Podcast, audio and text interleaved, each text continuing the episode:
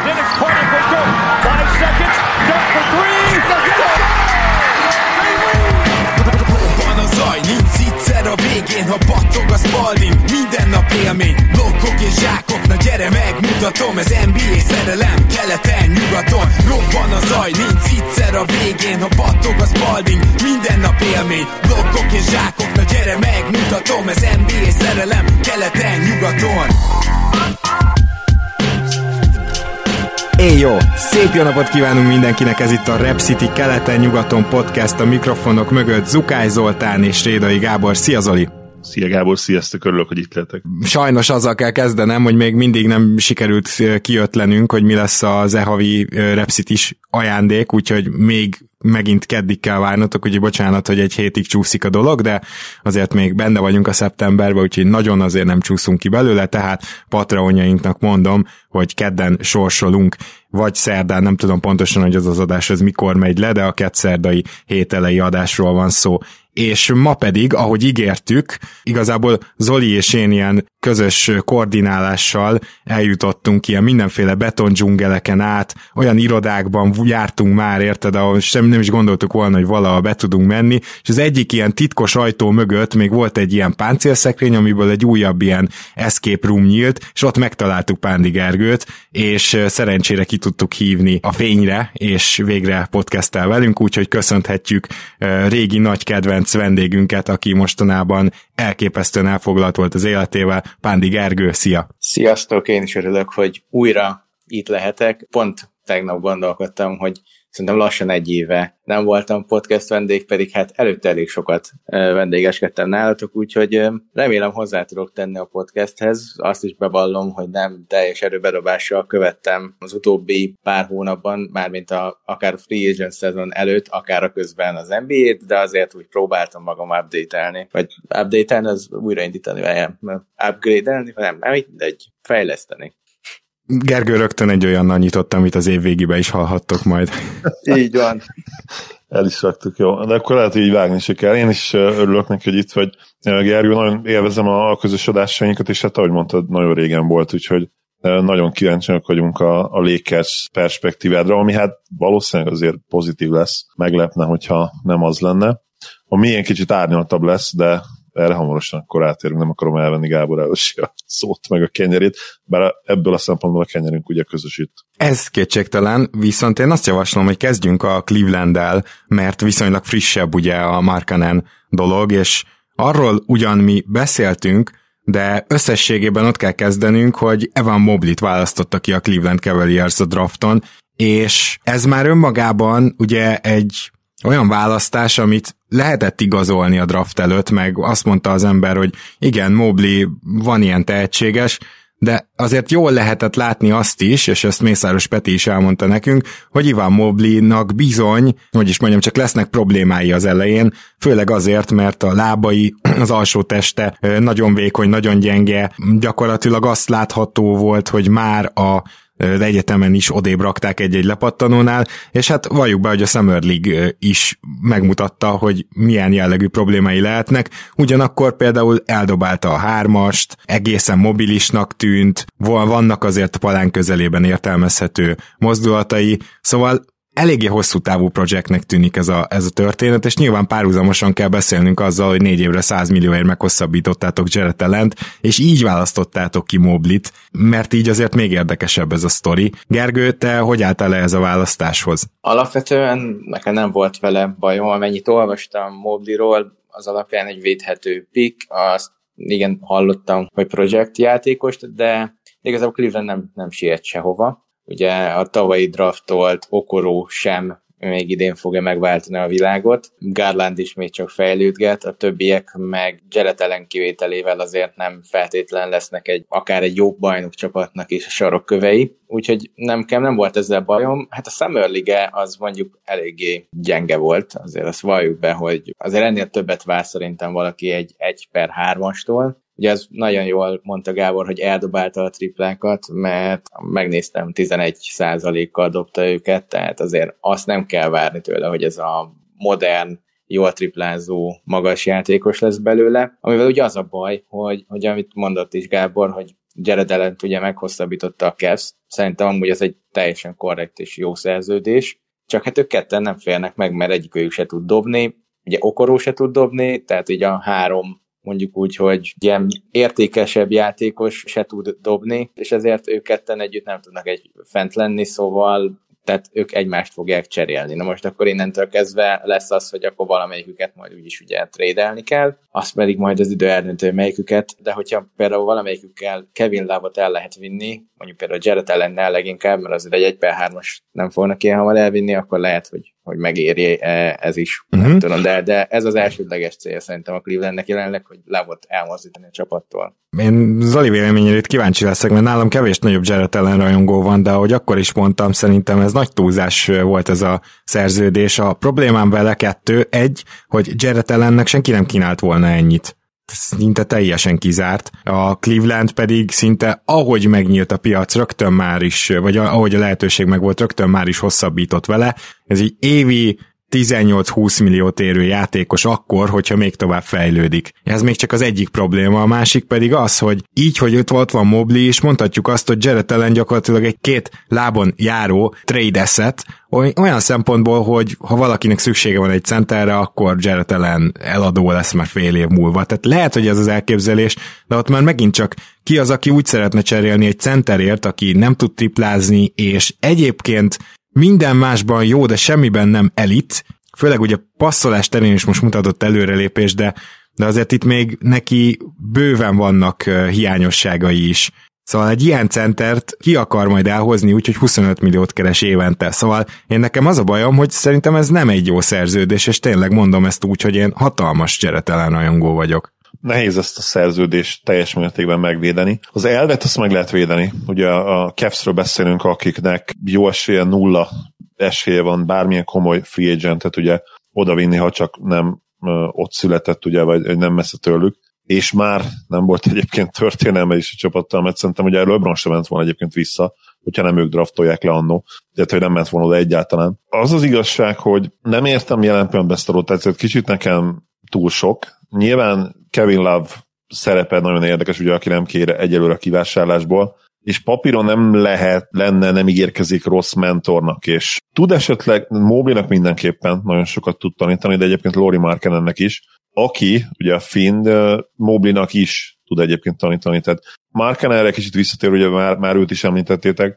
azt már azért bebizonyította a, a Finn az NBA-ben, hogy támadásban azért nagyon jó és hatékony tud lenni és biztos vagyok benne, hogy lesznek olyan tanácsai, amelyek Mobley számára értékkel bírnak. Más kérdés persze, hogy ugye tudjuk, hogy védekezésben gyakorlatilag nem tudott igazán előrelépni, és hát nem is tudta szerintem az igazi potenciálnak olyan 70%-át se egyelőre beteljesíteni, inkább ilyen 55-60% környékén lehet így, így hasraütésre, és, és ez egy érdekes kontraszt lesz abból a szempontból, hogy Moblit ugye fejleszteni kéne. Ha esetleg sikerül egyébként Lorit is kicsit megindítani, az, az nem biztos, hogy rossz lesz, és, és nyilván a, a Cavs azért itt eszetekben is gondolkodik, és lehet még szerintem már Kenemből eszet, Mobliból pedig nyilvánvalóan egy, egy úgynevezett ilyen future cornerstone-t akarnak csinálni, ami, ami meglátjuk, hogy sikerül vagy sem. A jövő sarokköve, ezt akár így tükörbe is. Egyébként a sarokköz még egész jó szó, hogy igen, ezt nem ártana megtalálni magyarul is.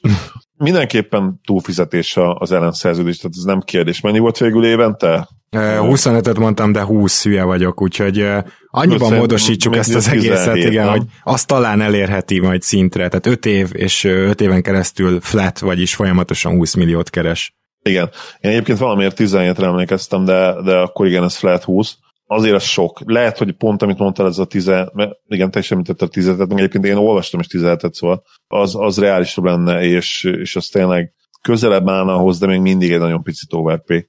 Igen. Még, még ehhez még... csak annyit hajt tennék hozzá érdekességképpen, hogyha az ember kiszámolja azt, hogy Lori Markanen, Kevin Love és Jared Allen 57 milliót keres idén, a magas posztokon úgy, hogy ledraftoltad ezt a bizonyos sarokkövet, ugyanezekre a posztokra, akkor azért vakarja a fejét, mert ahogy te is említetted, Zoli, Markanent is játszatni kell, még akkor is, ha csak akár fü- jövőbeli eszetként tekintesz rá.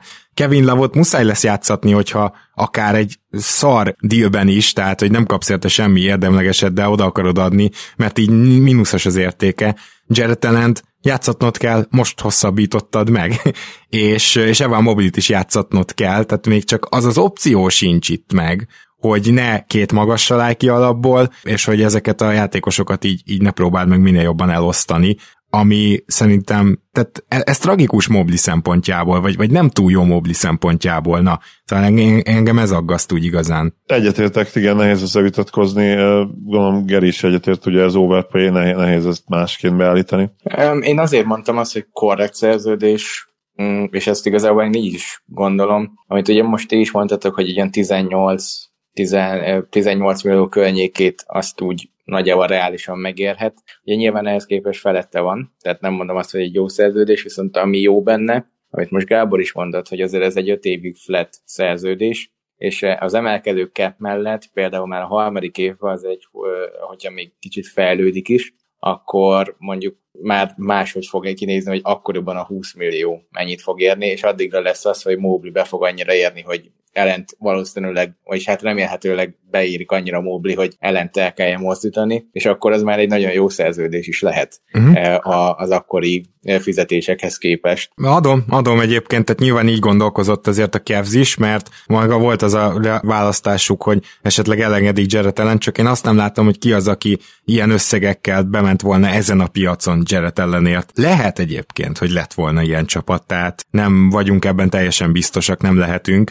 nem hallottunk mondjuk semmi ilyesmit, és hát több szakíró és podcaster is pont ezt hát sajnálta, vagy, vagy ezen bosszankodott, hogy hova ez a hatalmas összeg rögtön az első lehetséges napon. Na mindegy. Még egy vicces mellékzöngét hadd szúrok ide be, ugye, ha ellen line rakják ki, amit ugye a Stat News oldal dobott be először, és a cseten is megvillantotta valaki, ugye a irányítóként Taco Fall, dobó hátvéd Lori Markkanen, kis csatár Kevin Love, erőcsatár Evan Mobley, és ő ugye centerbe Allen. Szerinte ez a, ez a line 82-0-ra hozná az alapszakaszt. Nem tudom, hogy, hogy megmerik-e próbálni cleveland Azért ezt megnézném. Hát itt lehet, hogy lesz ilyen Giant Ball amúgy, nem is kevés, ugyanis a Cavs elvileg ugye idén már nem tankolni akar, hanem jó, jó lenni, vagy jobb lenni, győztes kultúrát képíteni, nyerni. Ehhez képest, hát igazából hármasa még mindig nincs ennek a csapatnak. Most good, persze, good luck with that. Igen, igen. Tehát például van egy poszt, amit, amit egyáltalán nem ö, fotoztak be, és akkor mondhatjuk, hogy de hát van, hát Okoró és Oszmen. Ja, Okoró egyelőre nem tud dobni, Oszmen pedig mínuszos a pályán gyakorlatilag mindkét oldalon. Úgyhogy ez, ezzel akar most jobb lenni, meg nyerni a Cavs, és akkor még nem is beszéltünk arról, hogy tavaly is láttuk a Garland, Sexton, ugye Sexland hát dinamikát, és bár mind a két játékos fejlődött, de egyelőre én szerintem a legelvakultabb Cleveland Ducker sem, de Gergőre majd mindjárt ránézünk ez ügyben, gondolja azt, hogy a jövőben egy bajnok esélyes, vagy egyetem playoff hazai pálya esélyes csapatnak, ők lesznek az egyes és kettes poszton játszó játékosai.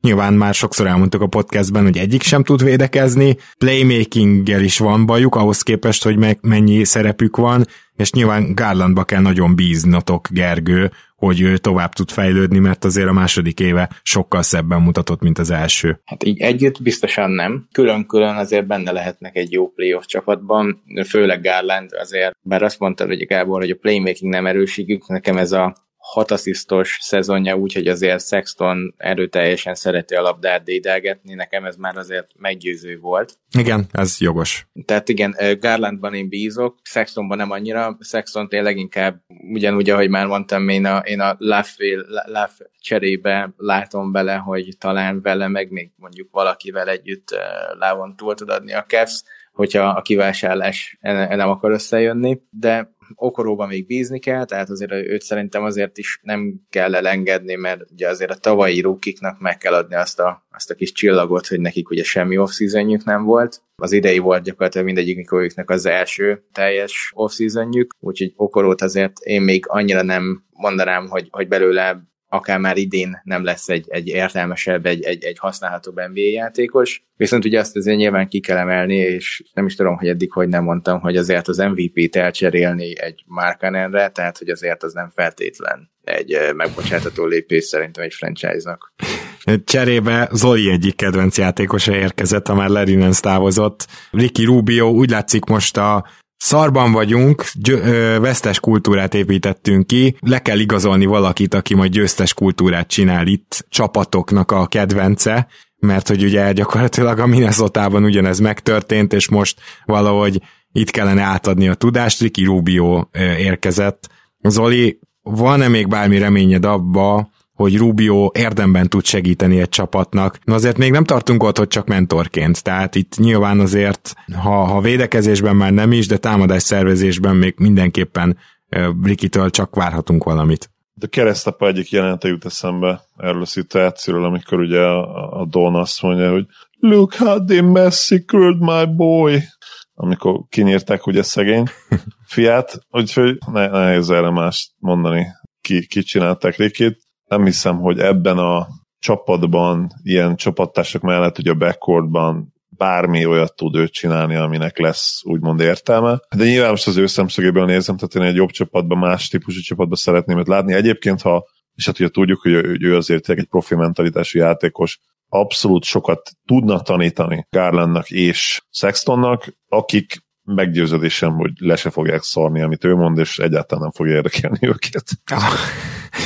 Gergő, szerinted Rubio oktathatja a két fiatalt, illetve lesz eleget a pályán? Hárman csak nem lesznek együtt a pályán, ugye erősíts meg. Meglepődnék, hogyha együtt fent lennének. Nem hiszem, hogy sokat lesz egyébként. Tehát, hogy ahhoz képest amennyit mondjuk fent kéne lennie, meg hogy ahhoz képest, hogy abba se vagyok biztos, hogy, hogy ő feltétlen rosszabb játékos, mint a másik kettő, mert akár játékszervezés ügyileg, akár védekezésben én azért lehet, hogy Sextont Sextonnál még mindig jobbnak mondanám, bármennyire is azért Rubio kezd, kezd kopni, még akkor is, hogyha láttuk megint az olimpián, hogy azért amikor európai szabályok szerint játszik, vagyis FIBA szabályok szerint akkor még mindig a, a világ egyik legjobb játékosa, de ezt már szerintem nem nagyon lehet elhinni, hogy ez az NBA-be egyszer át fog jönni. De igen, szerintem nem lesz neki elég helye, és én azért meglepődnék azon is, hogyha ő a, az év végén még a Cleveland játékosa lenne. Ennek ellenére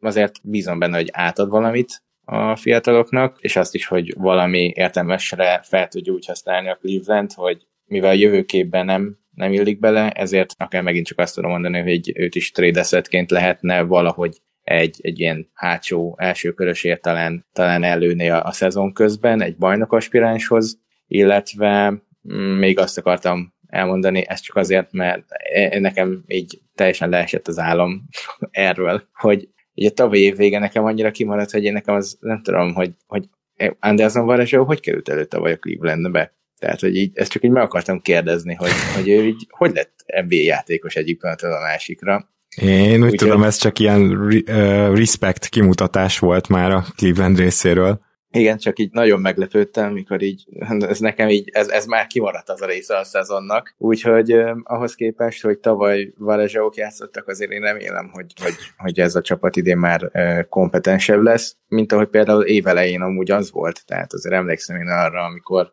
a Brooklyn Netset az összeállás után kétszer, talán egymás után kétszer sikerült megletni, csak hát alig egy hónapig tartott ez az egész. Mm, bízom benne, hogy idén több ideig fog tartani, nem feltétlenül a Brooklyn-t kell megverni, de hogy azért pariban legyenek a, a csapatokkal, illetve még akiről akartam pár szót szólni, az ugye Dudson, akit, akit ha jól tudom, ti is kedveltek, és aki egészen pocsék szezont hozott tavaly, pedig amikor New Yorkból megszerezte a Cleveland, akkor, akkor én úgy gondoltam, hogy ez egy elég szép halászás volt, én azért várom, hogy, hogy az idei szezonban tudjon például triplát dobni, ami a New Yorkban az erőssége volt, ehhez képest tavaly valami egészen pocsik, olyan 20% környékén dobta őket. Ó, őt én is kedvelem. Egyébként J.R. Smithnek még mindig van a fizetésében nálatok, ezt nem tudom, tudta, de ez ilyen, ilyen szintén érdekesség. De szóval, hogyha értékelni kell egy off-season-t, akkor valahogy mégiscsak az alapján értékel az ember, hogy a csapat de facto mit szeretne, mit akar, mit kommunikál. Mert hát ahhoz képest tudod megnézni, hogy hogy sikerültek ezek, de lehet itt arról van szó, hogy a Cleveland még simán azt mondja, hogy igen, tudjuk, hogy rosszak leszünk, de teljesen mást kommunikálunk. Tehát ezt el tudom képzelni, Ugye GB Bickerstaff egyző a liga egyik legrosszabbja, Zolival közösen gondoljuk így. Úgyhogy nagyon sok ilyen pozitívumot nem tudok így felsorolni. Két magassal lesznek folyamatosan fenn a pályán, akiből garantáltan legalább egy nem tud majd védekezni. A hátvédpár sem tud majd védekezni. Te jó ég, most gondolok bele abba, hogy hanyadik lesz ez a csapat védekezésben. És igen, tehát nehéz, nehéz bármi pozitívat mondani erről az off-seasonről, ha csak nem azt, hogy végeredményben én tulajdonképpen a Detroitot jobbnak tartom ennél a csapatnál, nem feltétlenül talentben, de összességében fitben, és ezért azt gondolom, hogy keleten a második legrosszabb lesz majd a Cleveland Cavaliers, mert ez a keret egyelőre abszolút nem illik össze, nincs, nincs igazán hármas, nincs shooting, de cserébe védekezés sincs, tehát de sokáig tudnám sorolni, hogy, hogy milyen problémáim vannak azzal, hogy ők esetleg jók akarnának lenni, meg megpróbálnak megkóstolni a playoffot.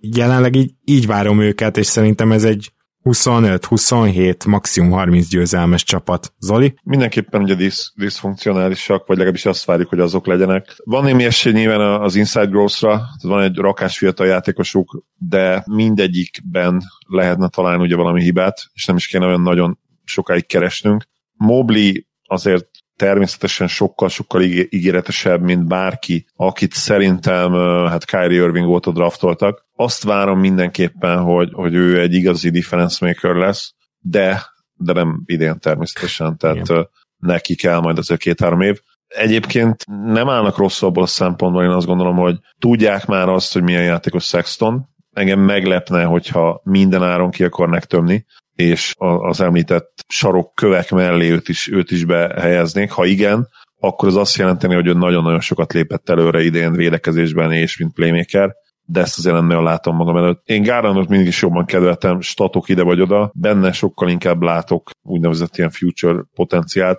a KEF szempontjából, és hát tőle is azért valamilyen szinten elő, előrelépést várok, de egyik sem olyan játékos még, és hát nagy valószínűséggel szerintem soha nem is lesz olyan, de de most biztosan nem, akik, akik mondjuk ilyen 35-38 győzelemre tudnák vezetni idén ezt a Cavs. Mm, biztos vagyok benne, hogy 30 győzelem alatt maradnak, hogy pontosan milyen számmal végeznek, az, az talán nem is annyira fontos. Azért Szerintem az, lesz... hogy mondjuk ez egy bottom five defense, azt így, így jó előre megkockáztathatjuk. Nem? Hát nagyon-nagyon valószínű, ha csak nem lép tényleg mindenki egyszerre fölfelé egy kettőt hármat. De egyébként még az, azt is nehezen tudom elképzelni, mert tényleg itt ellenen és okoron kívül senki nem tud, az égvilágon senki nem tud védekezni. Igen.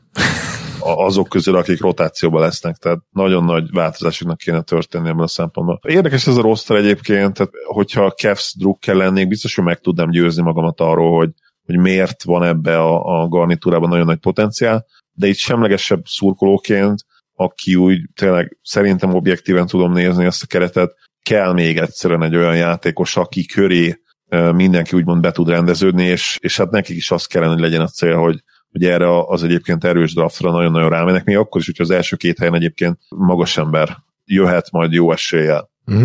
Gergő, te hogy látod most a csapat esélyeit reálisan, vagy mennyire számolsz például cserével? Most a Simons cserét azt kérlek ne említsd, mert az lesz a bónusz kérdésem, a szezon közbeni cserékre gondolok. Kisebb nagyobb cserékre várok, én, én azt azért már tavaly is vártam, lehet, hogy ez nem is kisebb csere, hogy a Sexton Garland duót megbontják, én azt idén nagyon várom, tehát szerintem elég volt ez a két év ahhoz, hogy bebizonyítsák, hogy ők ketten együtt egy komolyan vehető csapatot nem fognak tudni elvinni, mert se támadásból nem illenek össze védekezésben, meg közelből összeillenek, nem mindketten szarok, de, de, de nem így kellene összeilleni egy, egy NBA csapat backcourtjának én szerintem, és inkább lehet, hogy bízom benne, de, de, de hogy megbontják ezt a duót, és, és ez pedig azért meglepődnék, hogyha nem azzal történne, hogy Sextont cserélik, és hát azért ő nem feltétlenül annyira rossz játékos, nagy, sokszor leelmondható róla nyilván, hogy egy MT stats guy, de azért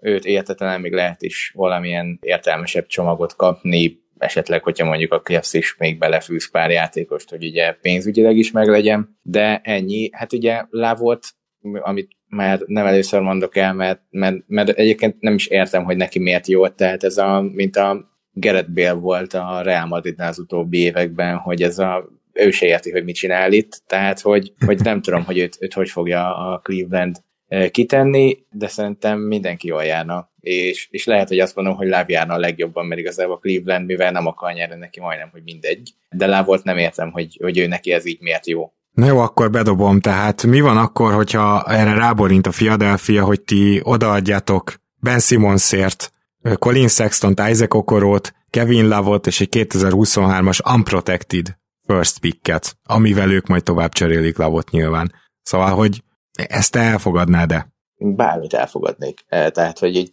a Cleveland csoportban volt erről egy megjegyzésem, hogy nem nagyon tudom elképzelni azt, hogy tud olyan csomagot adni a Cleveland, ami nem éri meg Clevelandnek Simonsért, mert oké, okay, Simonsnak most rossz a reputációja, valóban eléggé szar volt az Atlanta Hawks elleni rájátszásban, de azért azt ne felejtjük el, hogy ő egy olyan védő és egy olyan játékszervező emellett, amilyet tehát a, a Clevelandben egyik sincs meg ebből, Igen. de hogy azért így összességében elmondhatjuk, hogy ha csak ezt a két skillt nézzük, akkor a ligában is top és, és elit. Az nyilván az egy nagy hátrány, hogy dobás és a fejben sincs rendben, nem is feltétlen várható, hogy ez meg fog történni, de azért továbbra is egy All-Star, All-NBA játékosról beszélünk, és nem vagyok benne biztos, hogy a Clevelandben összesen, hogy egyáltalán van olyan játékos, akiből valaha lesz most All-Star vagy All-NBA, ugye nyilván azt nem nézve, hogy Love már volt, de hogy Jelenleg persze. Nem,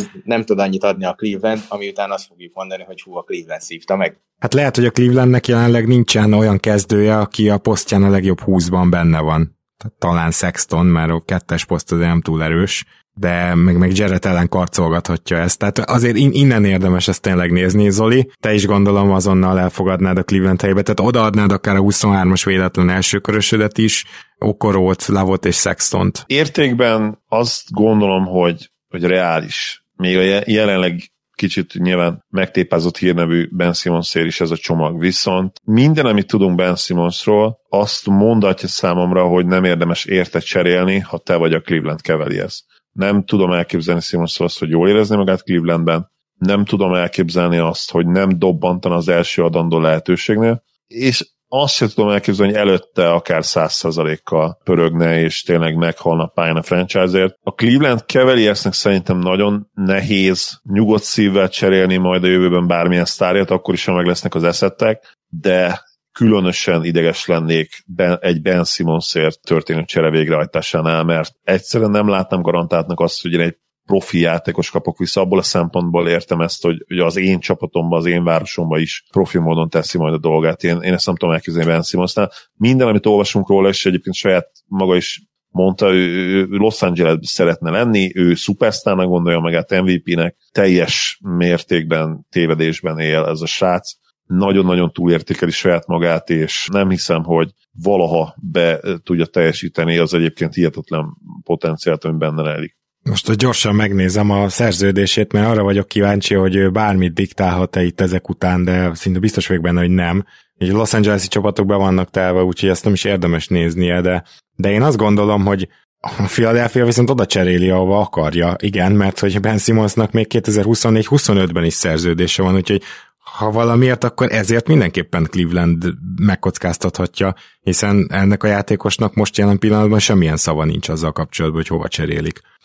ez, ez, egyébként ennek ellenére is megértem a félelmedet, Zoli, teljesen. Viszont most menjünk át a Los Angeles Lakersre, amelyik a tavalyi, nem tudom, hogy fiaskónak lehet-e nevezni, mert egyértelműen sérülések és szerencsétlenség is kellett ahhoz, hogy kiessenek, de ugyanakkor az is látszott, hogy nem olyan egyértelmű esélyese a Lakers a bajnoki címnek, mint, mint azt esetleg gondolták, szóval a tavalyi rosterben való talán csalódottság miatt Pelinka vagy James vagy közösen leülhettek beszélgetni, uh, teljes mértékben ezt az egész keretet átszapták, és minden kezdődött a Zoli és általam már szételemzett, úgyhogy Gergő, a te véleményeddel kezdjük tényleg, sőt, azzal is fejezzük be Westbrook cserével, tehát mégis hogy tudod elképzelni azt, hogy Westbrookkal ez működni tud, úgy, hogy közben elveszítettétek gyakorlatilag minden jó védőtöket Anthony Davison kívül? Hát ugye kezdjük ott, hogy, hogy én mennyire, ugye ez a draft napja, nagyon örültem, mikor Twitteren jött az értesítés, hogy ugye a Buddy Hildes csere mennyire közel áll. Éreztem, hogy, hogy ő azért egy, egy, egy olyan hiányzó darab, ami nagyon sokat segített azon a lakers aminek én úgy gondoltam akkor, és úgy gondolom most is, hogy az égvilágon semmi oka nem volt arra, hogy ennyire áthúzza a keretét, tehát hogy elsőre én azt nem értettem, hogy Pelinka most miért csinál ilyen pánik mint a Westbrook uh, trade. Aztán ugye megtudtuk, hogy igazából enne, ehhez Pelinkának kb. annyi köze volt, hogy James és AD azt mondta, hogy Pelinka hozd el, de, de hogy ugye nekem a tavalyi szezonnál tényleg tehát, hogy ha csak azt nézzük, hogy amikor ugye nagy, nagyon sok volt a sérülés, ez, ezt ugye mindenki tudja, de, de amikor voltak uh, LeBronék, akkor az, az továbbra is egy, egy 75%-os csapat volt alapszakaszban, és a későbbi döntős, a Phoenix Suns, ugye a negyedik meccsen úgy, kezdett, úgy kezdődött az a negyedik meccs, hogy amikor 2-1-re vezetett a Lakers, hogy szerintem azért nagyon kevesen fogadtak volna a Sunsra. És ez a Suns később döntős volt, sőt 2-0-ra ment a döntőben, tehát hogy hogy a Édi nem sérül meg ott Suns ellen, akkor valószínűleg a Lakers, nem azt mondom, hogy teljesen egyértelműen, de megint ott lett volna a főcsoport döntő döntő közelében, akár nyerhetett volna is. Tehát, hogy nekem nagyon furcsa volt, hogy ezek után teljesen beborítjuk az egész csapatot, és akkor konkrétan a Westbrook trade-ről való véleményem az, amikor először olvastam, akkor, akkor nagyon, nagyon nem tetszett, nem értettem, hogy ez itt hogy lesz meg fitügyileg, hogy, hogy fog itt bármilyen e, támadás zajlani, gyakorlatilag három ember van, aki három tök jó játékos, de nem együtt. Közben azt azért hozzátenném, és ezt most is így gondolom, hogyha egy légüres térben nézzük ezt a cserét, akkor ez egy nem egy rossz csere, csak a légközben nem feltétlen Westbrookot hozod el, de nyilván egy Kuzma, KCP, Pink és Montrezl Harrell, ez, ez a négy, amit ugye adott a, a Lakers, tehát hogy ennyit azért bőven ér még az a Westbrook is, aki, aki azért már kezd megkopni, de azért például a tavalyi szezonja az egy, az egy baromi jó szezon volt, az, az amit évvégén hozott, azok nem csak az üres tripla-duplák voltak, hanem azzal tényleg a, a, a Washington Bill-lel együtt nagyon, nagyon repítette, amikor ugye felépült, mert évelején ugye sérült volt Westbrook. Aztán utána ez az öreg válogatott, amit összehoztak, hát tehát vannak fenntartásaim vele szemben. Csak így csoroljuk fel a neveket akkor, és itt majd ott át is dobnám kicsit Zolinak, aztán majd, majd te is beszélj róluk, de Ugye két fiatal sikerült hozni, amit mi üdvözöltünk is, Kendrick Nant és Merik Monkot, az más kérdés, hogy elég hasonló típusú játékosok, és lehet, hogy egyik sem igazán lesz a rotációban, mondjuk playoffban. Trevor Ariza van még itt most, Dwight Howard, Carmelo Anthony, Ken Bazemore, Rajon Rondo, Wayne Ellington és Mark Gasol. Egészen elképesztő, tehát itt az átlag életkora felsoroltaknál szerintem 35 környéke lehet. Ugye akárhogy számolok, igen, ez lehet, hogy még finom voltam. És őszintén szóval én azt látom, hogy ezek a játékosok nyilván már sokkal kevésbé hm, érnek annyit, mint amennyit a nevük, tehát ez teljesen egyértelmű. Ezek a játékosok egyébként, hogyha a skillsetet nézzük, akkor időnként bebeilleszthetők James és Westbrook és, és Anthony Davis közé mellé, csak sose úgy, hogy az mindkét irányba működjön. Tehát most valahogy ezt a two-way dominanciáját, vagy nem is dominanciáját, de legalább jó two-way csapat volt a Lakers, valahogy én ezt féltem leginkább, mert most ha beraksz egy ellington akkor lesz egy kis shooting, de nem lesz védekezés. Ha beraksz egy rondót, akkor nem is tudom már mi lesz.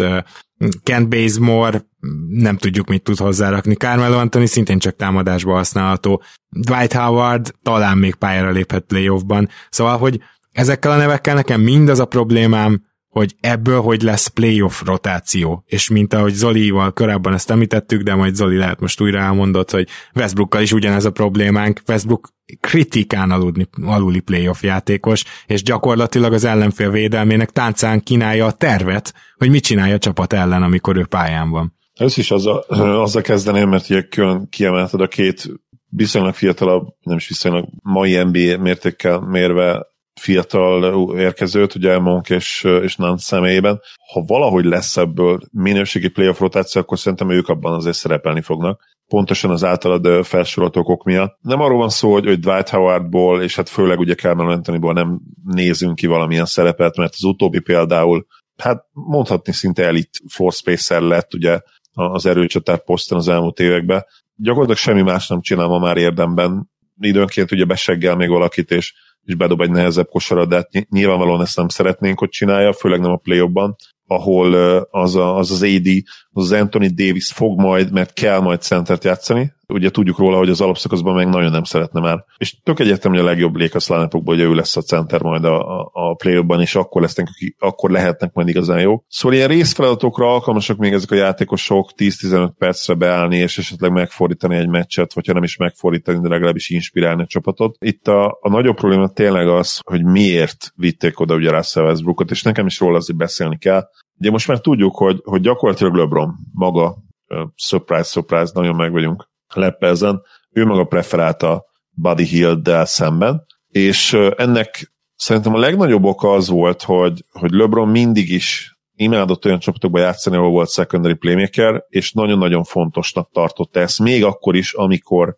sokkal nagyobb terreket tudott cipelni, mint most. LeBron egy nagyon-nagyon intelligens játékos, tehát ne feltételezzük azt, hogy ő azt gondolja, hogy Westbrook játékstílusa a lehető legjobb fit mellé, és nem, nem lehetnek problémák, nem, nem lehet probléma ugye az összecsiszolódást illetően. Nem fogja ezt mondani a sajtóba, de ő ezt nyilvánvalóan tudja, hogy, hogy fitre Westbrook dobása és mint, mint floor spacer nyilvánvalóan nem jó fit mellé. De amiben szerintem, hogy a LeBron gondolkodik, és a csapata, hogy, és a, hozzá, a körülötte lévők, és szerintem Pelinka is belátja ezt már, hogy 37 éves lesz decemberben. És ha Westbrook valamire viszont nagyon jó lehet, akkor arra, hogyha LeBron éppen nem játszik, mint a csapat motorja, egy nagy usage mellett fenntartja azt a szintet a playmakingbe, amit ugye LeBrontól megszokhattunk, és, és erre nagyon jó lesz Westbrook. Kérdés ugye itt az, hogy mi, mi a franc lesz a play ban én el tudom azt képzelni, és fogából nézzük ki, mert azért ő elég sokat bizonyított az elmúlt két évben, hogy ugye ilyen stagger line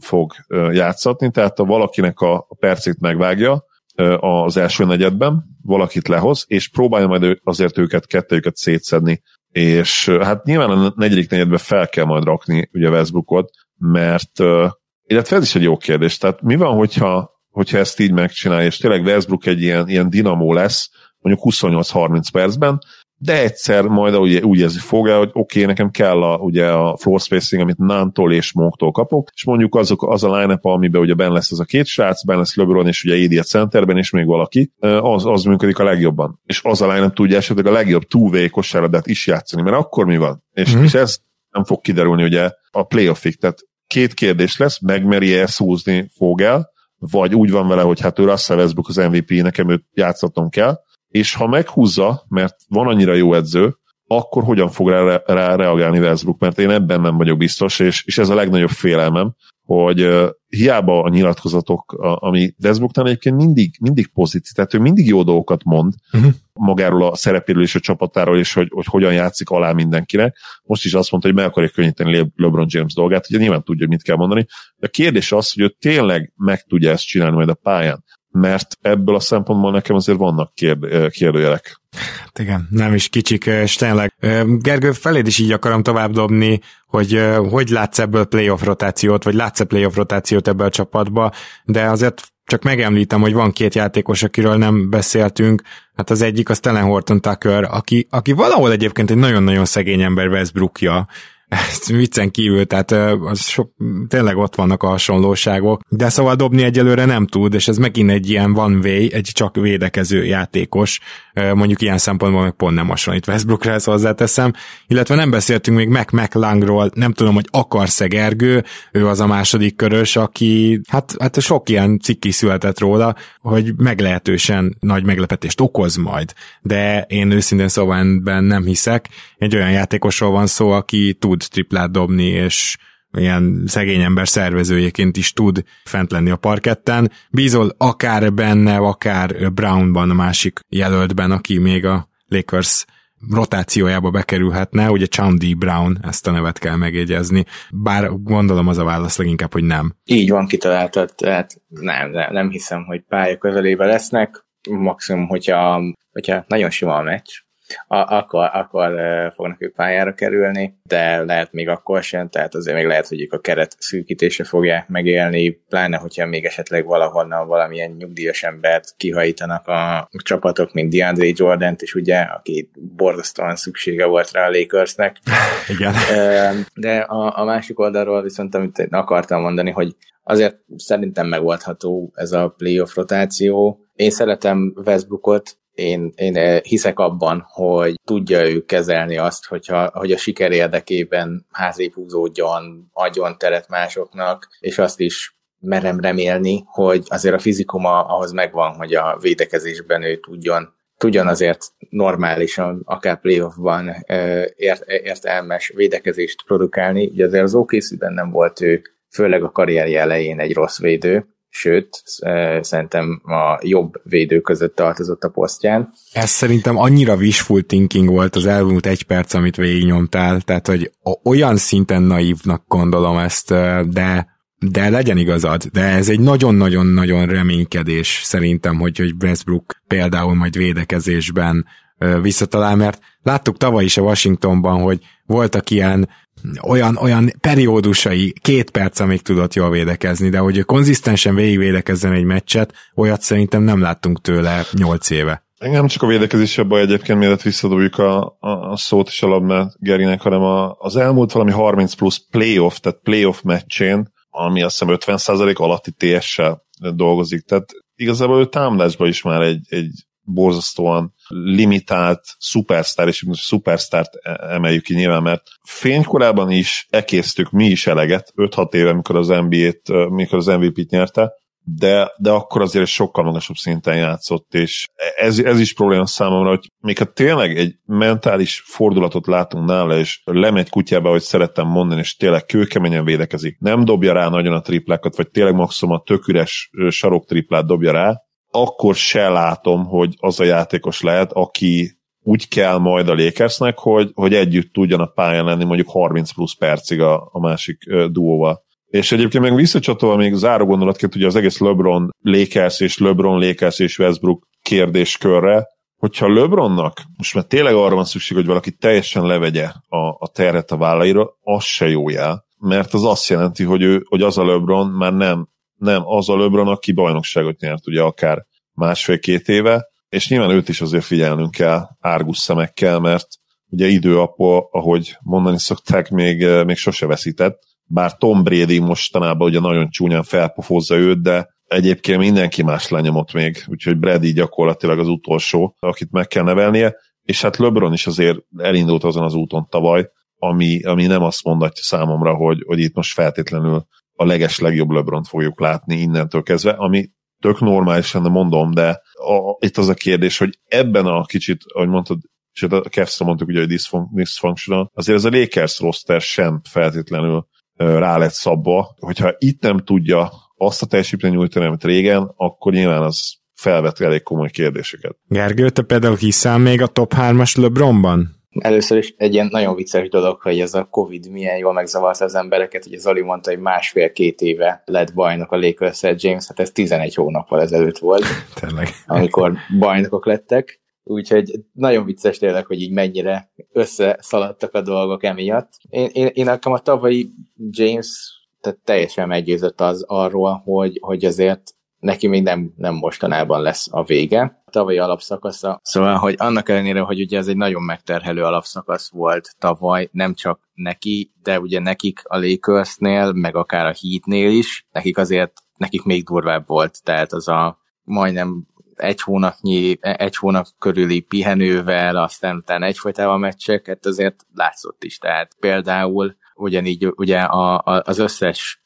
olyan csapat, aki eljutott valamilyen hosszabb playoff ránra Covid alatt, meg a buborékban, az azért mindegyik alul teljesített. Éppen emiatt is mondtam azt, hogy így alul teljesítve is egy 75%-os csapat volt az tavaly, és így is azért LeBron, tudom nyilván, tehát hogy a hype miatt, de azért őról a sérüléséig az MVP szavazásnál is beszéltek. Nem volt olyan a teljesítménye, nyilván a korra is belejátszott ebbe, de azért tegyük hozzá, annyira azért kellett jónak lenni, hogy ezt így komolyan el tudja mondani több ember, hogy, hogy, hogy ő MVP esélyes. Uh-huh. És nem hiszem, hogy ez a pár hónap ezen változtat. A sérülése az lehet, azt meglátjuk, hogy mennyire sikerült kipihenni. A playoffra egyáltalán nem, tehát ott látszott, hogy, hogy azért neki lelassult a mozgása még az abban a playoffba. Egyértelmű volt ott is, hogy hamarabb jött vissza, mint kellett, de muszáj volt. Szóval mi bízok Jamesben, és mondtátok, hogy a Westbrookos egy wishful thinking, de hát ha tehát 11 hónapja bajnokságot nyerő csapatnál azt néztük volna, hogy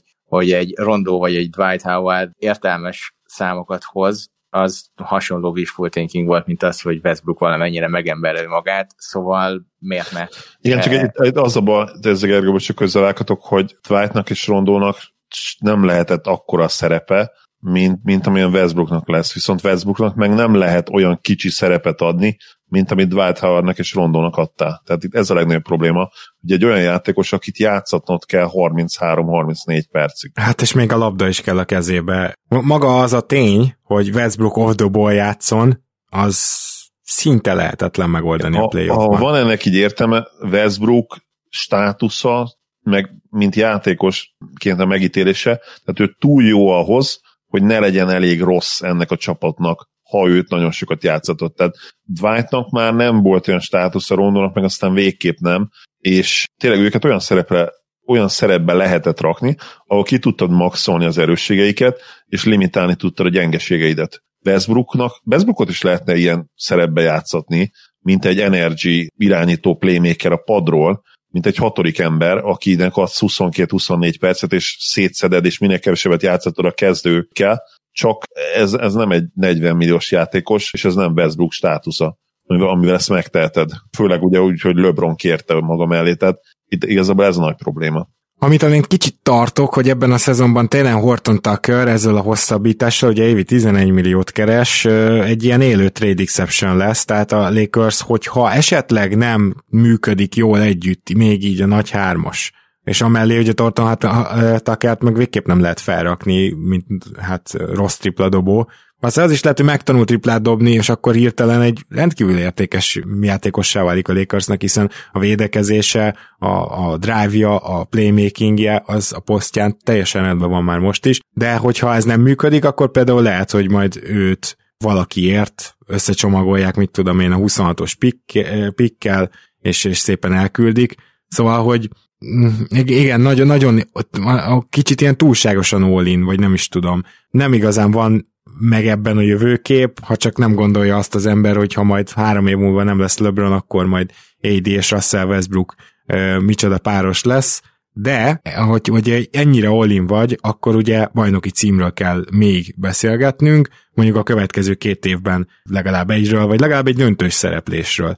És itt jutunk el oda, hogy mennyire lesz ez közel vagy nem közel a Los Angeles Lakers. Mit várunk tőlük az alapszakaszban? Gergő, először akkor veled kezdeném, és ha akarsz, akkor reagálj az elhangzottakra is. Arra akartam még mondani, hogy nekem például az elmúlt két szezon Russell azt tetszett. Nekem az is tetszett, ahogy Harden mellett visszahúzódott, és visszahúzódott, és ugye azért nem tudjuk megmondani, hogy mondjuk ő mire lett volna képes például abban a playoffban, mert ugye ott sérült meg, tehát ő sérülten játszott a buborékban, és ugye ezt, ennek itta meg a levét a Westbrook, vagy a washingtoni szezonnak az elején is. Meg amit még akartam mondani ezzel kapcsolatban, hogy, hogy ugye őt azért nagyon régen láttuk a Houstonon kívül egy jó csapatban, mert az OKC sem volt jó a, onnantól kezdve ugye, hogy Kevin Durant elment. Én, én lehet, hogy tényleg uh, wishful thinking, stb. Én azért uh, nem vagyok annyira uh, lemondva róla, mint mondjuk ti,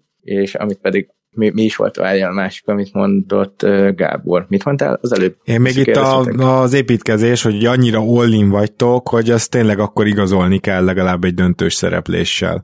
Ja, hát uh, nyilván, tehát ez, ez, ez elvárás szerintem mindenképpen, és ugye a Lakers meg, megteheti, tehát az a nagy, nagy előnye a Los Angeles Lakersnek, mint franchise-nak, ugye, hogy, hogy megtehetik, hogy öreg fiúk válogatottal kiállnak, mert ha emlékeim nem csalnak, akkor Jamesnek és Westbrooknak nagyjából egyszerre kifut a szerződése. Addig ugye nem tudnak új nagy szerződést bekötni, és akkor Anthony Davis még a, a prime-jában ott fog állni magában, 2023-24-ben így van, és akkor valóban csak Anthony Davisnek van gyakorlatilag szerződése, meg egy player optionje tényleg Horton Tuckernek. És ugye, és ugye, hát így tudjuk, hogyha akkor lesz egy free agent, nem tudom, azért ennyire nem néztem előre, akkor azért eléggé könnyedén tudja majd a Lakers azt mondani, hogy hát figyelj, itt van Anthony Davis, ide jössz te, és köré pedig építünk egy csapatot, akikkel mehetünk a bajnoki címért, szóval nyilván a Lakers ezért meg tudja azt tenni, hogy gyakorlatilag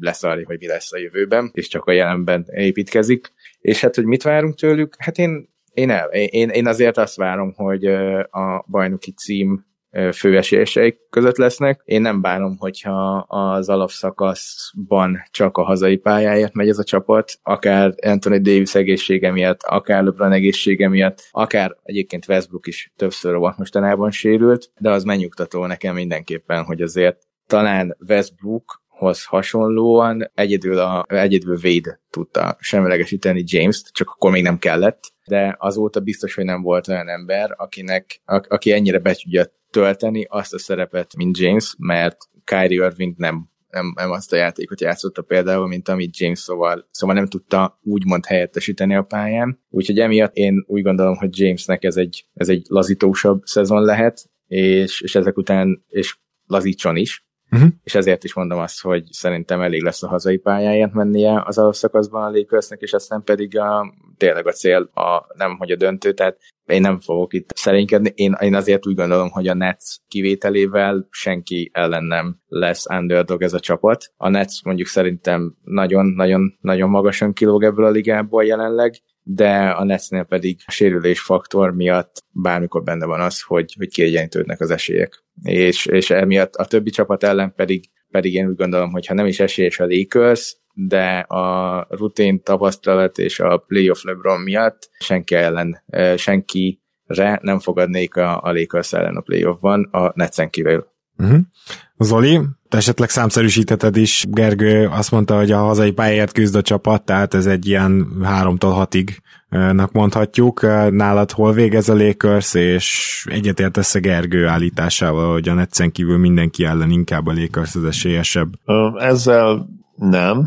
Azzal egyetértek, hogy a, a Netsen kívül senki ellen nem lesznek komoly underdogok, tehát legrosszabb esetben ilyen egál körüli esélyekről beszéltünk majd szerintem a, a többi nyugati gigásszal. Hát mondanám, hogy gigásszal, de hát igazából nem lesznek gigászok. Szerintem se keleten, se nyugaton. Ha lesz gigász, akkor az egy csapat lesz, az pedig a Nets, esetleg talán a Bucks, de nem tudom, hogyha, hogyha tényleg most róluk nem beszélünk. Olyan 49-50 győzelmet várok a Lakers-től, tehát azért nem feltétlenül olyan jó győzelmi százalékot, mint a, mint a Covid szezonban, ott ugye azt hiszem 52 meccset nyertek, és és ott azért kevesebb alapszakasz meccs is volt, egy mennyi 7-8-al?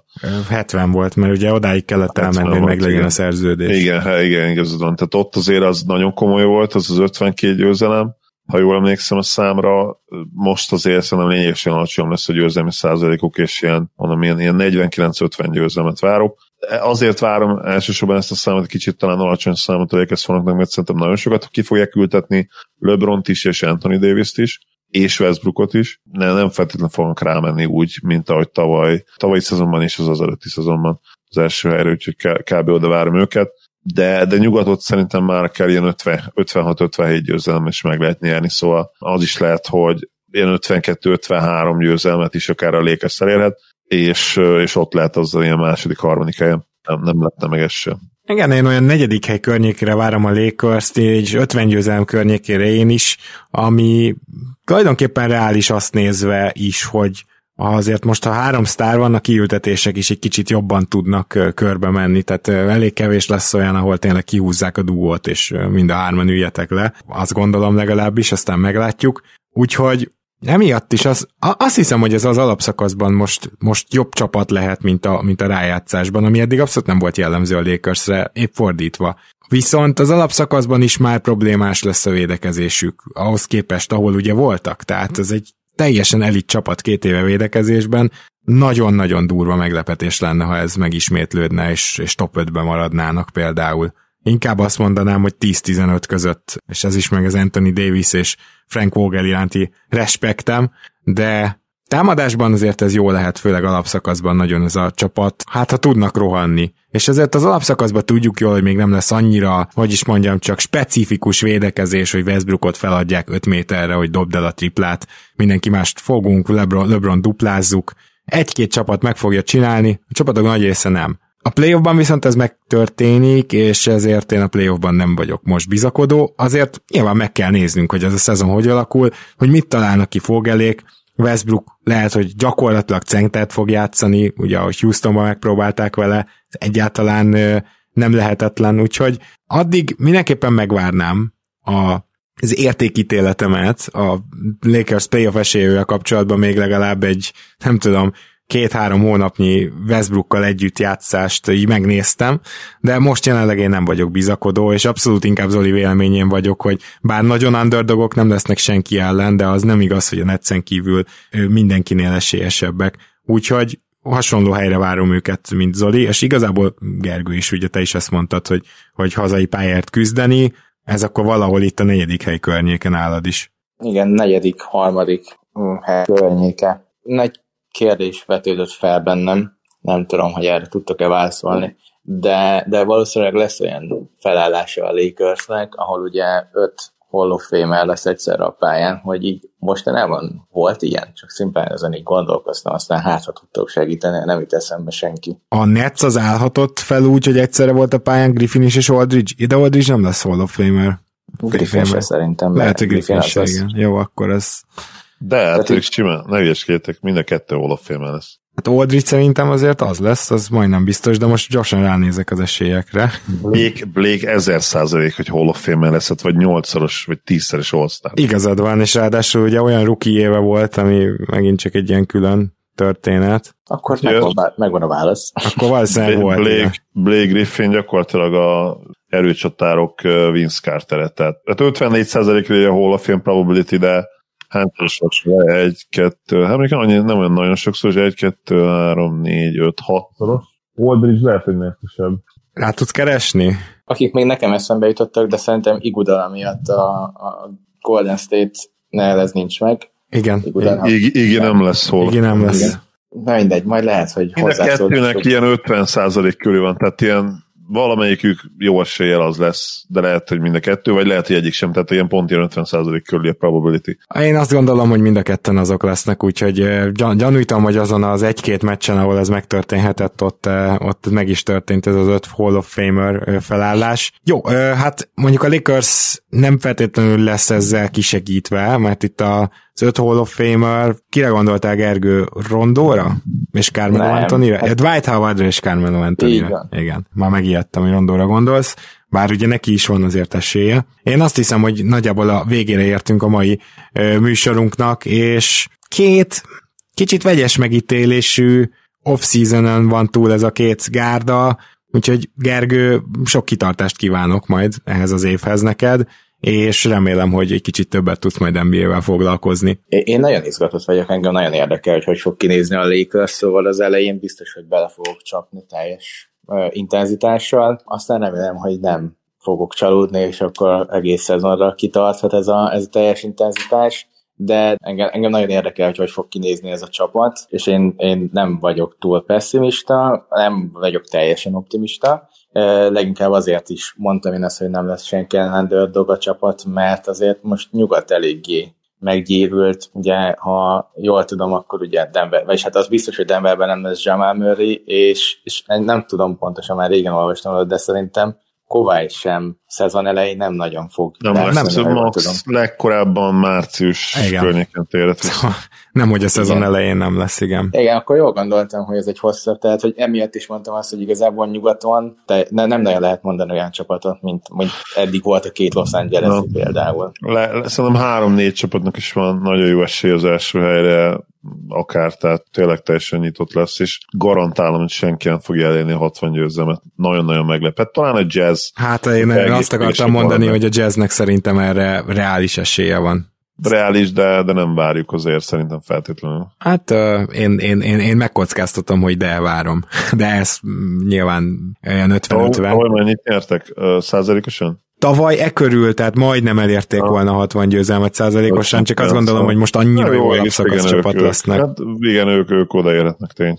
Úgyhogy jó, hát ezt látjuk most nyugaton, és már nem kevés nyugati elcsapatot is átbeszéltünk, de jövünk a többi gárdával is hamarosan, és Pándi Gergő, köszönjük szépen itt a Cleveland és a Lakers elemzését, meg hogy végre újra a vendégünk lehettél. Én köszönöm a lehetőséget, jó volt újra beszélni NBA-ről. Sziasztok! Én is köszönöm, hogy itt voltál, Geri, sziasztok! Zali, mi pedig toljuk a nagy üzemet tovább. Most, most én még nem vagyok benne biztos, hogy ki lesz az a két gárda, akivel kedden vagy szerdán foglalkozunk, de minden esetre jövünk jövő héten is két adással, ennyi a biztos. Örülök, hogy itt lehettem. Szia Gábor, sziasztok! Kedves hallgatók, tehát igyekszünk, és majd a következő adásban mindenképpen sorsolunk már, ezt, ezt most megígérem. Ezen kívül pedig, hogyha ebbe a sorsolásba szeretnétek részt venni, és nyerni egy sapkát, egy pólót, mikor mit szokott adni nekünk a Rep City a páratlan hónapokban, akkor uh, Patreonon tudtok minket támogatni. Nagyon szépen köszönjük, hogy velünk tartottatok. Minden jót, sziasztok!